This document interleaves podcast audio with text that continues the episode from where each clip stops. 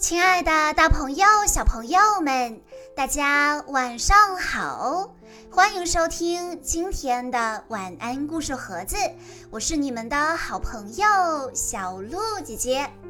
今天我要给大家讲的故事要送给来自四川内江的陈彦甫，故事来自艾克斯奥特曼系列，故事的名字叫做超越星球的誓言。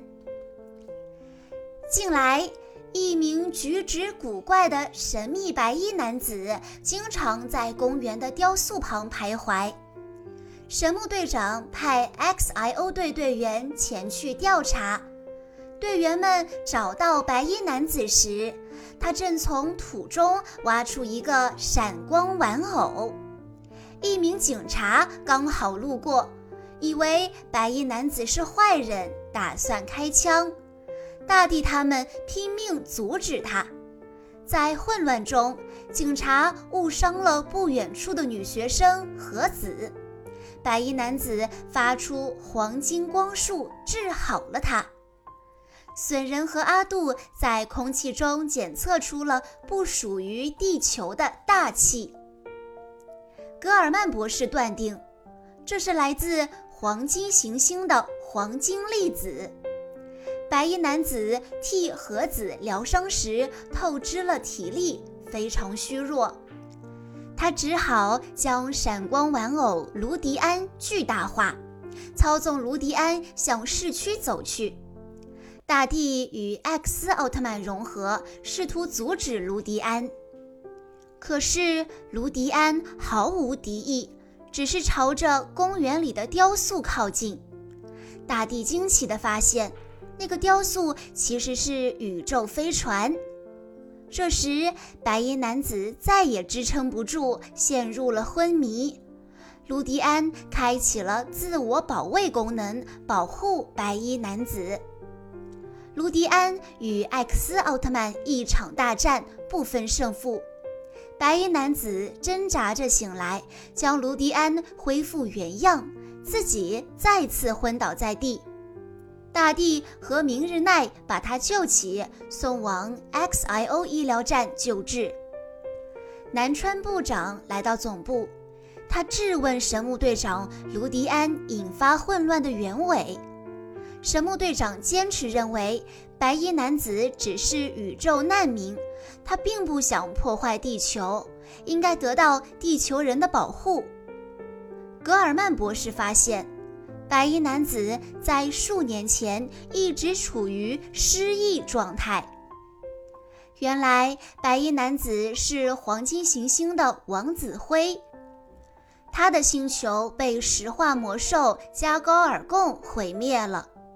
数年前，他乘坐宇宙飞船来到地球，这时飞船感受到了某种巨大的危险，开始不停发出求救信号，这才唤醒了灰的记忆。灰突然苏醒过来，挟持了一名护士，要求 X I O 队队员将卢迪安的闪光玩偶还给他。只有卢迪安才能阻止加高尔贡，没有时间了。大地决定帮助灰，灰感应到了大地身上的奥特力量，对大地十分信任。加高尔贡从天而降，在城市里大肆破坏。他是为了得到卢迪安身上的黄金行星能源才来地球的。知道这些后，南川部长便下令将灰送回宇宙，试图保护地球。神木队长严词拒绝，坚持要保护宇宙难民。大地和灰一起行动。大地与艾克斯奥特曼融合，灰驾驶着卢迪安共同迎战加高尔贡。但加高尔贡太强了，他打倒了艾克斯奥特曼，张开口中的独眼，积蓄能量，瞄准卢迪安发出光束。为了保护卢迪安，艾克斯奥特曼冲上前去，却被光束击中，变成了石像。加高尔贡暂时撤退了，在石化之前，大地及时解析数据，发现加高尔贡的弱点就是独眼。在石化的最后一刻，大地把这个信息告诉了灰。善良的女学生优希找到了受伤的灰，把他带到僻静的小巷中帮他包扎。因失去战友大地而沮丧的灰看到他，想起了去世的妹妹，从而重新燃起了斗志，发誓一定要打倒邪恶的加高尔贡。加高尔贡为了疗伤逃到了地球上空，他勒令地球人马上投降，还要交出灰，否则就要把一切生命都变成石头。南川部长改变了观念，让世界各国的 X I O 队一起对抗加高尔贡，朝他发射洲际导弹。可是导弹全被加高尔贡吸收了。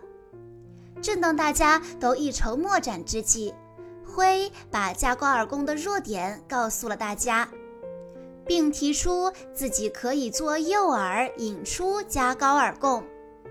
X I O 队队员决定与灰联合作战，共同迎击加高尔贡。格尔曼博士他们将研发好的奥特手枪交给了三位队员。格尔曼博士说：“我们要离加高尔贡尽量近一些，从三个方向同时攻击他的独眼。”伤势痊愈的加高尔贡卷土重来，灰操纵卢迪安奋力迎战。 X I O 队队员驾车分头行动，灰以卢迪安身上的黄金能量为饵，故意接近加高尔贡，将他拖住。加高尔贡张开独眼，大肆吸收黄金能量，全然为之中计了。灰决心牺牲自己来保护地球，他和卢迪安瞬间被独眼射出的光束变为了石像。明日奈、阿杜和损人强忍悲痛，举起奥特手枪瞄准射击，一举射中加高尔贡的独眼。石化被解除了，艾克斯奥特曼成功复活了，卢迪安和灰也恢复了正常。夕阳下，艾克斯奥特曼和灰联合起来，共同对抗加高尔贡。艾克斯奥特曼有了对付加高尔贡的策略，他载入贝姆斯塔装甲，将加高尔贡独眼射出的石化光束吸收并反射了回去，加高尔贡变成了一座石像。灰操纵着卢迪安发射出愤怒的炮火，将加高尔贡打得粉碎。大家都在欢呼胜利，南川长官称赞神木队长培养了一支优秀的队伍。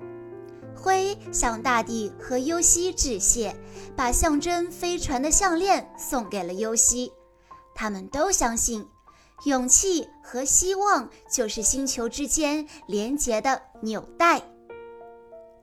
以上就是今天的全部故事内容了，感谢大家的收听。更多好听的故事，欢迎关注公众号晚安故事盒子，在公众号晚安故事盒子回复小鹿姐姐这四个字，就可以获取小鹿姐姐的联系方式了。在今天的故事最后，陈彦甫的爸爸妈妈想对他说：亲爱的福宝贝，时间过得真快，你已经从一个小朋友变成大朋友啦！